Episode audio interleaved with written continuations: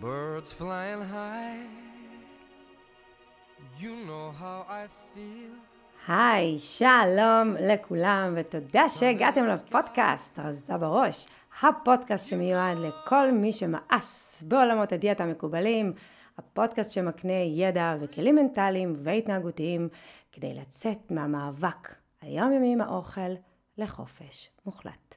אני נעמה פולק, מייסדת השיטה רזה בראש, שיטה לירידה במשקל באמצעות אבחון ושינוי דפוסי החשיבה, המניעים לאכילה רגשית, אכילת יתר ואכילת עוגיות קצת יבשות שנמצאו בין הקריות של הספה.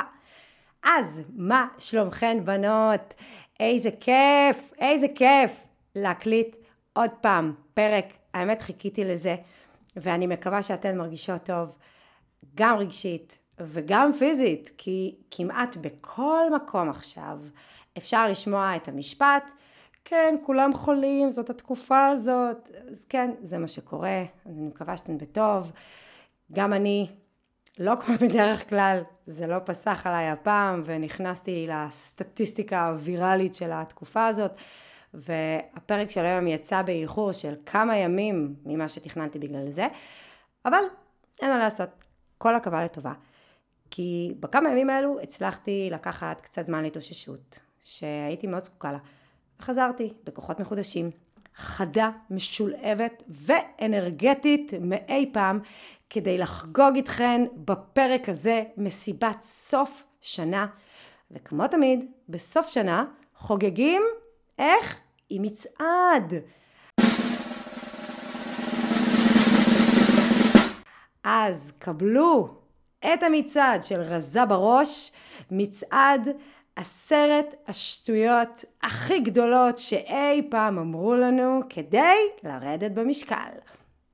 ואם הכותרת הזאת נשמעת לכן מוכרת, זה כנראה בגלל שאתם בקבוצה של רזה בראש בפייסבוק, כי לפני בערך 3 שבועות העליתי פוסט בקבוצה, ושאלתי את חברות הקהילה, מהי השטות הכי גדולה שאמרו לכן לעשות בהקשר של ירידה במשקל? ובואו נגיד שהיו הרבה שטויות ששמעתי לאורך חיי בהקשר הזה, אבל חלק ממה שכתבו שם זאת באמת רמה אחרת. אני אצמיד את הפוסט בראש הקבוצה, ואחרי שתשמעו את הפרק אתם מוזמנות להוסיף משלכן את כל השטויות ששמעתן לאורך השנים. וכמובן, למי שעדיין לא איתנו, אני רוצה שוב להזמין אתכן, המאזינות, תצטרפו לקבוצה של רזה בראש בפייסבוק, ובואו לקחת חלק פעיל בתוכן של הפודקאסט הזה, וכמובן, בואו להיות חלק בתרגול שינוי דפוסי החשיבה בנושא האכילה, שכמו שתבינו, ממה שתשמעו פה היום בפרק, מדובר בשינוי שהוא נדרש גם ברמה האישית וגם ברמה החברתית. אני מצרפת את הקישור לקבוצה כאן למטה. אז בואו נתחיל את מצעד 10 השטויות הכי גדולות שאי פעם אמרו לנו כדי לרדת במשקל, ותאמינו לי, היו הרבה יותר מ10, והייתי צריכה לסנן לא מעט שטויות שהיו כאן. השטויות מדורגות לפי מידת התרומה שלהן לירידה במשקל, ככה שבמקום הראשון תהיה הצעה שמידת היעילות שלה היא הכי נמוכה, ולכן היא תזכה בתואר השטות הכי גדולה שאמרו לנו כדי לרדת במשקל. אז מי ששמעת אותי עכשיו באוטו, תחזיקי חזק את ההגה. מי ששומעת באימון, שימי לב שאת לא נופלת מהליכון, ומי שמבשלת, שימי לב שלא נשרף לך, כי אנחנו מתחילות עכשיו. במקום העשירי, במצעד השטויות הכי גדולות שאמרו לנו אי פעם כדי לרדת במשקל, נמצאת ההצעה לשתות קפה עם לימון. כן, שמעתם נכון, לשתות קפה עם לימון. את זה אני בחיים לא שמעתי, אבל מסתבר שזה טרנדי עכשיו. ואני מתה לדעת, מה הקשר לשתות קפה עם לימון ולרדת במשקל? מה הקשר? לא מספיק, כל מה שאנחנו עושות כדי לרדת במשקל, אז גם את הקפה של הבוקר אני צריכה להרוס. כי בואו, לגבי שתיית מים עם לימון, להבדיל אלפי הבדלות, לשתות מים זה תמיד דבר טוב, ואני שומעת את זה בהרבה הקשרים, בדרך כלל סביב נושא של ניקוי רעלים, והכנסה של הרגל של שתיית מים, אז אומרים תשתו גם מים עם לימון, וזה מנקה. בסדר, וזה מגיע יותר מכיוון בריאותי, זה פחות קשור לנושא המשקל, אבל גם איכשהו זה נכנס להרבה המלצות שסובבות סביב נושא הזה של אורח חיים. אני יכולה להבין כמובן את התרומה של שתיית מים בהקשר של משקל, למרות שכוס אחת בבוקר לא תעשה את ההבדל. אבל בחייאת, קפה עם לימון. קפה עושה בדיוק את הפעולה ההפוכה מרוויה. הוא משתן, הוא מייבש, ולא מספיק, כל זה עכשיו אני גם צריכה להרוס אותו עם לימון. איזה שטויות. במקום התשיעי במצעד שלנו זכתה העצה לאכול רק דל שומן ואו אוכל דיאטטי, שהוא אוכל דל שומן, כדי לרדת במשקל. אני יודעת ששומן על פניו נשמע כמו הדבר הכי גרוע שאפשר לאכול אם רוצים להוריד מסת שומן, אבל אם שמעתם את פרק 12, שם ערכתי את אהוד סוריאנו שהסביר לנו על צריכת שמן זית, אתם כבר יודעות ששמן או שומן באופן כללי דווקא יכול לתרום לירידה במשקל, במידה והשומן נצרך ממקור איכותי והוא תואם ברכב שלו את מה שהגוף שלנו צריך, ובמילים אחרות שלי, אם השומן הוא פונקציונלי, הוא לא מעלה במשקל, להפך, הוא תורם לתחושת שובע, הוא משפר את הטעם של האוכל, הגוף צריך אותו, ואם לא נצרוך אותו, אם אנחנו נאכל רק דל שומן, נטול שומן, בלי טעם, בלי ריח, הגוף פשוט יאגור את השומן ממקורות אחרים פחות טובים. אז אם עדיין לא שמעתם את הפרק הזה, אז מיד אחרי שנסיים את המצעד, רוצו לפרק 12 ותקשיבו למה שדיברנו שם, ותבינו למה ההמלצה לאכול אוכל בלי שומן, זאת הצעה גרועה שלא מקדמת ירידה במשקל. במקום השמיני, במצעד השטויות הכי גדולות שאמרו לנו אי פעם כדי לרדת במשקל, נמצאת העצה שמדברת על כמות הארוחות שכדאי לאכול ביום אם רוצים לרדת במשקל. אז יש המלצות לאכול ארוחה אחת ביום, יש המלצות לאכול 3 ארוחות ביום, יש המלצות לאכול 6 ארוחות ביום, אז בעצם מה שיש לנו כאן זאת המלצה שלא ממש סגורה על עצמה. ואם היא לא סגורה על עצמה, אז היא בטח לא נכונה לכולם ולא בכל מצב. הדבר היחידי שאפשר להבין מזה, הוא שלכל אחת מאיתנו מתאים משהו אחר. ובכלל, אל תיפלו בהצעות שמתיימרות לקבוע לכן כמה ארוחות לאכול ביום ואיך לחלק את זה. כי רק אתן יכולות לדעת מה נכון לכן, מה נכון לגוף שלכן ולשגרת היום האישית שלכן. אם יש המלצה לאכול 3 ארוחות ביום, וזה גדול עלייך, כי 2 ארוחות ביום יספיקו לך, אז ההצעה הזאת לא תתרום לך לירידה במשקל. ואם יש המלצה לאכול 3 ארוחות ביום, ואת בכלל צריכה לאכול 6 ארוחות ביום, כי את אוהבת לאכול במנות יותר קטנות, ולפזר את זה לאורך היום, אז גם ההצעה היא לא תתרום לך. ולכן ההצעה הזאת תגיע למקום השמיני, במצעד השטויות הכי גדולות שאמרו לנו, כדי לרדת במשקל. במקום השביעי, נמצאת ההצעה 5-2. שזאת הצעה שאומרת, 5 ימים תשמרי חזק ותאכלי רק בריא ורק מעט קלוריות, ויומיים תתחרעי על הכל. עכשיו, בואו רגע נבין, מה זה באמת אומר לגוף שלנו, 5 ימים תחזיקי חזק ויומיים תתפרעי. וכדי שנוכל להבין עד כמה זה אבסורדי, אני רוצה שלרגע נזכור שתת המודע שלנו חושב ומרגיש כמו ילד קטן. הוא מונע מתחושות, הוא לא יודע מה זה אחר כך.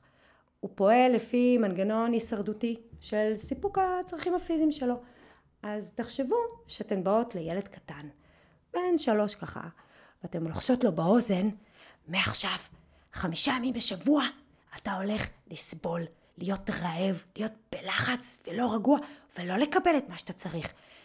כדי שאחר כך, למשך יומיים, אני פוצץ אותך ככה שלא תוכל לנשום, אני ארעיל אותך בכל השטויות שאפשר לדחוס פנימה ב-48 שעות, עד שתהיה לך בחילה. עכשיו תגידו לי אם זה נשמע לכם הגיוני. איפה הילד שישמע דבר כזה ויגיד, כן, אני רוצה, אני. לא, אין ילד כזה. אין.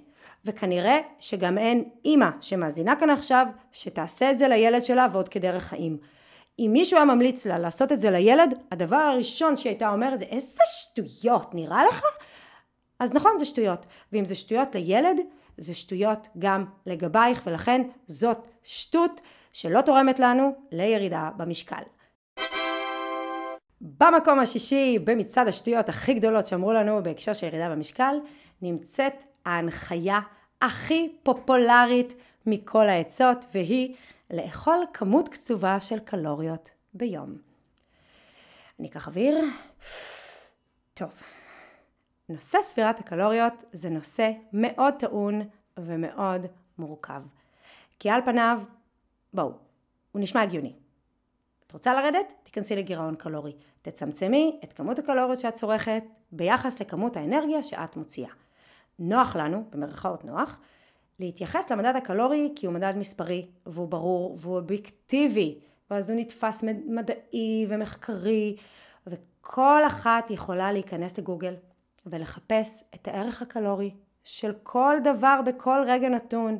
והיא יכולה גם להוריד תפריטים של 1,000 קלוריות ביום, 1,200 קלוריות, 1,500 קלוריות ביום, לא משנה. הידע הזה קיים ומופץ לכל עבר. וכל אחת ברמה הפרקטית יכולה פשוט ללכת לפי ההוראות, לספור קלוריות ולבצע את זה. אז איך יכול להיות שכולם סופרים קלוריות כל הזמן ועדיין נלחמים במשקל? איך?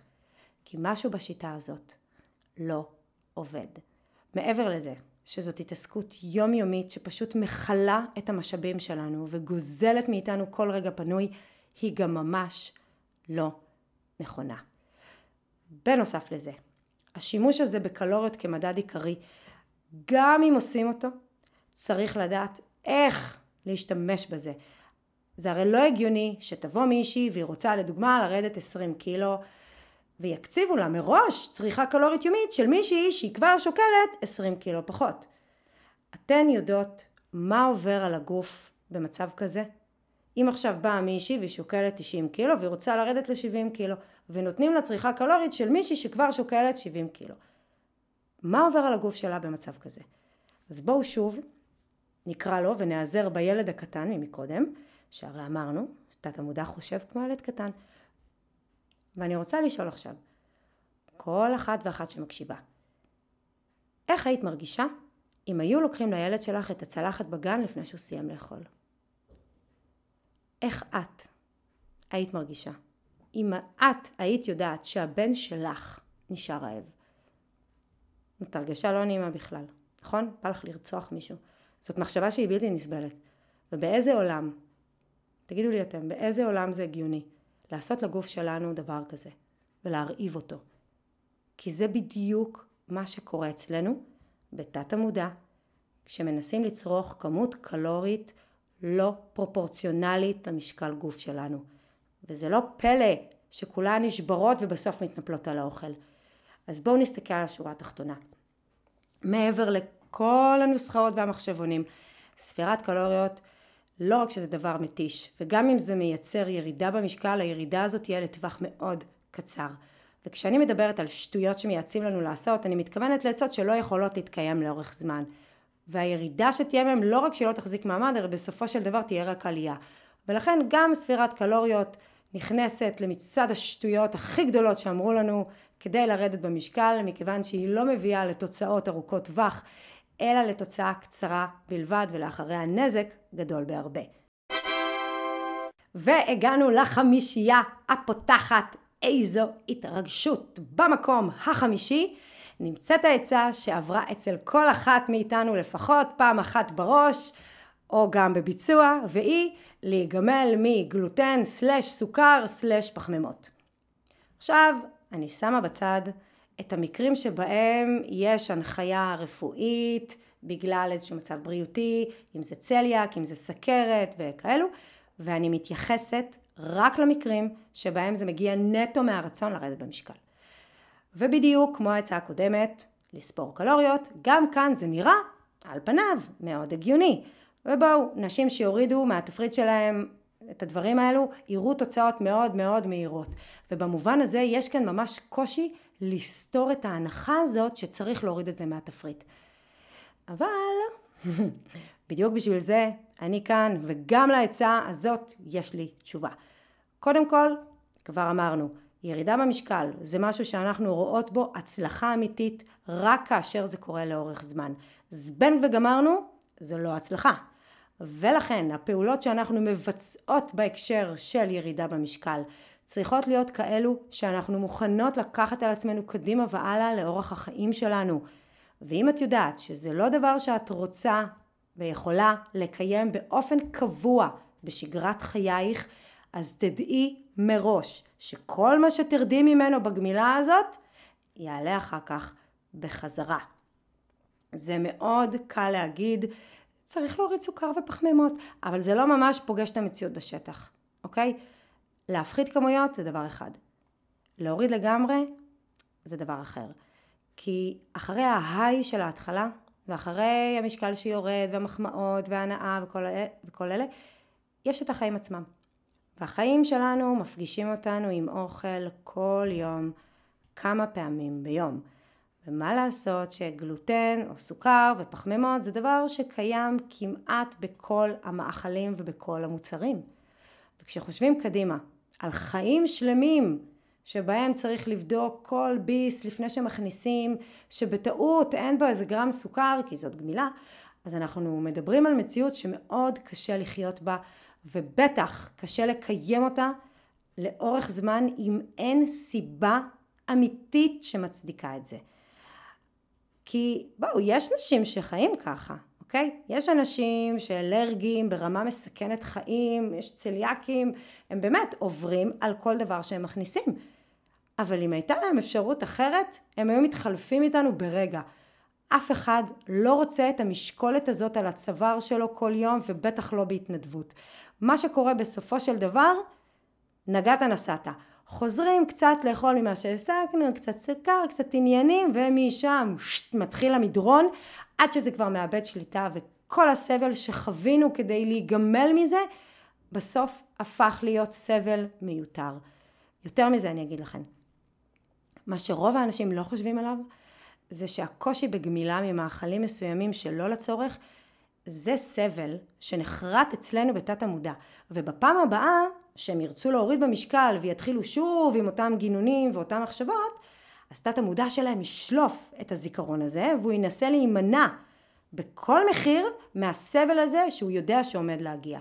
כן, זה מה שקורה. בכל פעם שיש חוויה כזאת של סבל, של כישלון, של רעב, כל סבב כזה מרחיק אתכן עוד יותר מהמשקל שאתן רוצות באמת ומההצלחה בטווח הארוך. כל מי שהיא אקורדיון במשך הרבה שנים יודעת ומרגישה שבכל פעם זה הופך להיות קשה יותר. ולא, זה לא בגלל שאת עכשיו אימא, ולא בגלל הגיל ובגלל שאת עסוקה ובגלל סיפורים. זה בגלל שלתת המודע שלך אין אינטרס לשתף פעולה במקומות שבהם הוא כבר חווה כישלונות וסבל. בגלל זה זה קשה יותר. זה התכנות שלו, ולא בגלל שהוא רע, אלא להפך. בגלל שהוא מנסה להגן עלינו מהכאב הבא. אז הרעיון להיגמל ממשהו שאין לו הצדקה אמיתית, שתשאיר אתכן מחויבות לזה, זאת שטות שלא באמת תתרום לכן בירידה במשקל לטווח הארוך. במקום הרביעי אני פוגשת את העצה לצום. לצום פעם בחודש, לצום פעם בשבוע, או אפילו לצום מאוכל למשך שבוע פעם בחודש. אני אחזור על זה שוב. לצום מאוכל למשך שבוע פעם בחודש. בואו נגיד שלצום יכולים להיות יתרונות בריאותיים. אבל כשמדברים על צום שהמטרה שלו היא לרדת במשקל, מדובר במשהו שונה לגמרי. כי מה שקורה? ברגע שאני מגיעה למשקל היעד שלי, זה שאני רוצה לשמר אותו, נכון? וזה אומר שאני צריכה להמשיך ולעשות את אותן פעולות שעשיתי כדי לרדת, כמו שדיברנו על זה בהקשר של גמילה מסוכר ופחמימות. אז בואו נשאל ככה, האם יש פה מישהי שמתנדבת לצום שבוע שלם פעם בחודש, עד לסוף שארית חייה? לא נראה לי. אבל כן, אני מניחה, יכולות להיות מתנדבות שיסכימו לצום באופן קבוע, יום בשבוע, בהנחה, וזה יתרום למשקל שלהן. אבל שוב, יש פה רובד עמוק יותר מאחורי הקלעים שצריך לקחת אותו בחשבון כל הזמן. ואני מדברת על חוויה שנתפסת בתת המודע שלכן, כי לאופן שבו אנחנו תופסות את הדברים, יש השפעה מכרעת על הסיכוי שלנו לבצע אותם. אם אנחנו תופסות משהו כקריטי לחיים שלנו, לבריאות שלנו, יהיה לנו יותר קל לבצע את זה, כי תת המודע שלנו גם פועל מתוך רצון הישרדותי ורוצה לשמור אותנו בחיים, ולכן במקרה כזה גם המודע וגם תת המודע יהיו מסונכנים במטרה שלהם. לעומת זאת, כשזה מגיע מהרצון לרדת במשקל, ולא משנה עד כמה הרצון הזה גדול וכמה רחוק אתן מוכנות ללכת, תשאלו את עצמכן בכנות. מי מנדבת את הילד שלה לא לאכול יום שלם באופן קבוע פעם בשבוע? יש מתנדבות? מי מנדבת את הילד שלה לא לאכול שבוע שלם פעם בחודש? יש כאלו? נו, מישהי? אני מניחה שלא. אם היה מדובר בצורך בריאותי וקריטי לחיים, כנראה הייתם עושות את מה שצריך. וזה בדיוק ההבדל בחוויה המנטלית שנתפסת אצלנו בתת המודע. אם אתן לא עושות את זה לילדים שלכן, אוקיי? זה כנראה שבבפנים שלכן, בחוויה המנטלית שלכן, אתן תופסות את זה כמשהו לא ראוי. ולכן החוק המנטלי שלי הוא מאוד ברור. אם זה משהו שאתן לא תעשו לילדים שלכן, אל תעשו את זה לעצמכן. כי אתן יכולות לנסות, ואולי גם תצליחו לפרק זמן מסוים. אבל בסופו של דבר, הקושי לעשות משהו שהוא נוגד את הערכים שלנו, ולאורך זמן, בלי הצדקה אמיתית, חיונית לחיים, זה משהו שמועד מראש לכישלון, ולכן מדובר בשטות שלא תעזור לנו לרדת במשקל. ומפה לשם התקדמנו והגענו לשלישיית הגמר. במקום השלישי עם מדליית הארד, במצעד השטויות הכי גדולות שאמרו לנו כדי לרדת במשקל, היא העצה לחכות 20 דקות אחרי הארוחה לתחושת השובע שתבוא. איזה יופי של עצה.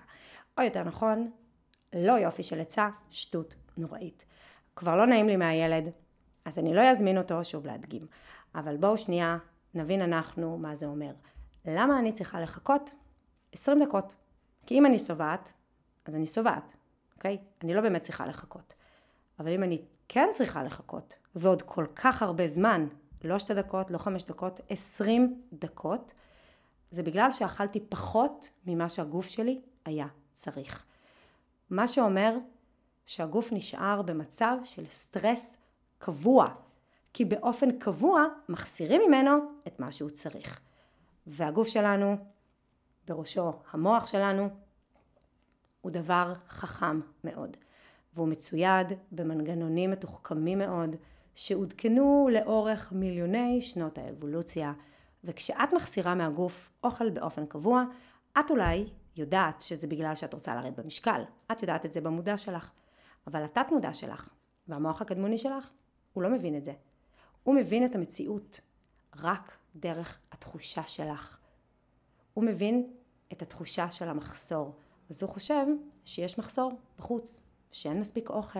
והתוצאה של זה היא ההפעלה של מנגנון עם האטת קצב חילוף החומרים, וכניסה למעין מצב חיסכון כזה, כמו שיש בטלפון, שהגוף חוסך בכל המשאבים שהוא מקבל, כי הוא לא יודע אם יהיה לו מספיק, והוא צריך לשמור אותך בחיים לאורך כמה שיותר זמן. והיות, ובאמת הוא חכם מאוד, אז במצב הזה גם תקבלים ממנו ככה איזה בונוס קטן, ובכל הזדמנות שאת לא במודעות מלאה, כשהמוח שלך חושב על מיליון דברים, והמודע שלך וכוח הרצון שלך כבר לא שמה כדי להגן על המטרה שלך לרדת במשקל ודעתך מוסחת, אז הוא ינצל את חלון ההזדמנויות, יקפוץ על המציאה, ומה שיקרה זה התנפלות על האוכל ואכילה ללא שליטה. אם את מכירה את הדחף הזה, שפשוט משתק אותך ומרגיש לך שמישהו אחר עכשיו פועל במקומך. יכול להיות שאת אכלת משהו ואפילו לא שמת לב שאכלת והתעוררת רגע אחר כך. יכול להיות שאת אוכלת ולפעמים תוך כדי זה את גם אומרת לעצמך, למה אני צריכה את זה? ועדיין זה חזק ממך ואת לא מצליחה להפסיק. הנה לך מנגנון הישרדותי בפעולה. זה גם בדיוק מה שיקרה כשממליצים על צריכה קלורית נמוכה מדי ביחס למשקל גוף, כמו שדיברנו בשטות השישית על צמצום קלורי ביחס למשקל הגוף שלנו. אם תבוא מי ששוקלת 90 קילו והיא רוצה לשקול 70 קילו, אז ימליצו לה על הצריכה הקלורית של מישהי ששוקלת 70 קילו, כן? אגב, גם אם היא רוצה לשקול 80 קילו, עדיין ייתנו לה את אותה כמות מצומצמת של מישהו שרוצה לשקול אפילו פחות, ולמה? כדי שהיא תראה תוצאות מהירות בהתחלה. ואז, כשהיא תישבר, היא תחשוב שזה באשמתה. כי הנה, אפשר, זה עובד, ירדתי. ואם אני לא מתמידה בזה, זה בטח בגלל שאני גרועה. לא השיטה גרועה, השיטה טובה, היא עבדה, אני גרועה. אני בטוחה שגם תעשיית הדיאטות שמפרנסת לא מעט רופאים מודעת לאותם מנגנונים, והיא צופה מראש את הכישלון ואת האכזבה. בדיוק בגלל זה הם תמיד ינסו להציג את התמונה שהנה כולן מצליחות, ואם את לא, זה בגלל שלך, לך אין משמעת עצמית ואת לא מספיק חזקה. אז לא, זאת לא את. זאת פשוט דרך לא הגיונית לפעול מול הגוף שלנו כשאנחנו רוצות לראות עליו את התוצאות במשקל לאורך זמן, ולכן זאת שטות גדולה שלא תקדם אותך לירידה במשקל. מכאן אני מתקדמת למקום השני והמכובד עם מדליית הכסף במצד שלנו.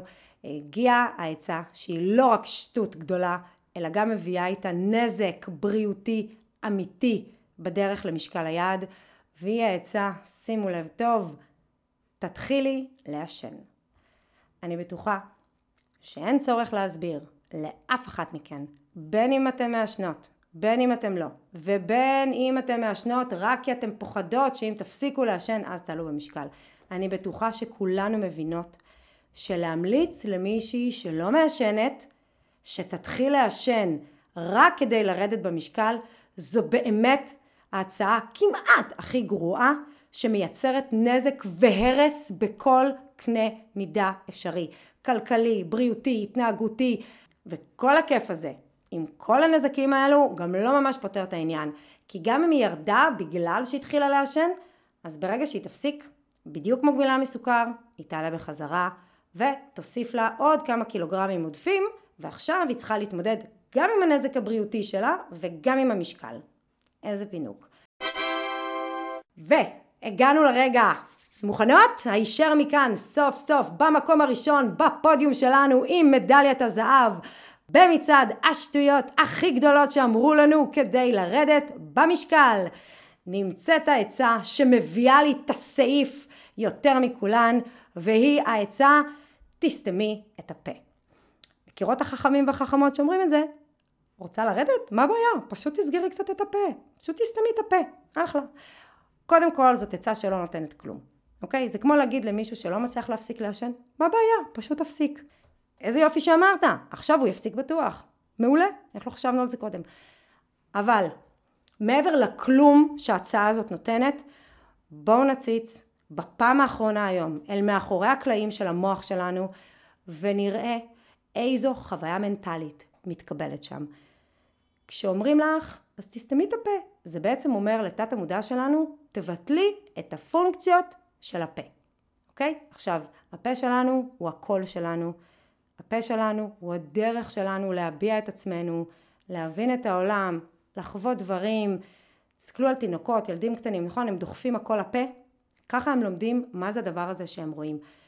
בעצם, כולנו, שהיינו ילדים, שהיינו תינוקות, ככה אנחנו לומדים את העולם דרך הפה.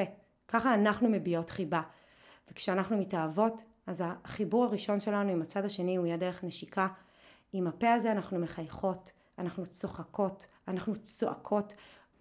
אם אני אסכם את זה, אנחנו לומדות דרך הפה שלנו, ואנחנו מגיבות דרך הפה שלנו. אז כשאומרים לנו תסתמי את הפה, החוויה המנטלית האמיתית שמתרחשת מאחורי הקלעים, היא חוויה של ביטול הקיום שלנו. זה כאילו אומרים לך, אל תהיי פה. לא רוצים כאן את מה שיש לך. אז תרשו לי להתבטא במעמד הזה, כמו שכבר התבטאתי בעניין הזה בעבר, ולנצל את הבמה הזאת, כדי להגיד לכל אותם אנשים שאומרים את זה, אולי אתם תסתמו קצת את הפה. בואו ניכנס ל-2023 עם כל הנוכחות שלנו. בואו נביא בשנה הזאת את מי שאנחנו. בואו נכיר את עצמנו ונגשים את עצמנו, כי כשאת מרגישה טוב עם עצמך, כל מי שמסביבך מרוויח ביחד איתך. אז עד לפה מצד 10 השטויות הכי גדולות שאמרו לנו אי פעם כדי לרדת במשקל. ואם המצעד הזה עשה לכן סדר בראש וגרם לכן להרגיש טוב יותר, אז בבקשה, תשתפו אותו עם אחרות שאתן חושבות שצריכות לדעת את כל הדברים האלו. בואו נעשה טוב לעצמנו ולאנשים שסביבנו. וכל אחת מאיתנו ברמה האישית שלה יכולה להוביל לשינוי גדול גם אצלה וגם אצל הקרובים אליה. אז באווירת סוף שנה, עם שיר מיוחד, אני מאחלת לכולנו שנה אזרחית טובה, ומאחלת לנו שבכל שנה נהיה במקום טוב יותר מהשנה שקדמה לה. ואם גרמתי לפחות למישהי אחת להרגיש טוב יותר לגבי עצמה, עשיתי את שלי לפרק הזה. עד הפרק הבא, אל תבחרו לחכות, תבחרו מי אתם רוצים להיות. תודה שהקשבתם, תודה שאתם פה, שנה טובה ולהתראות.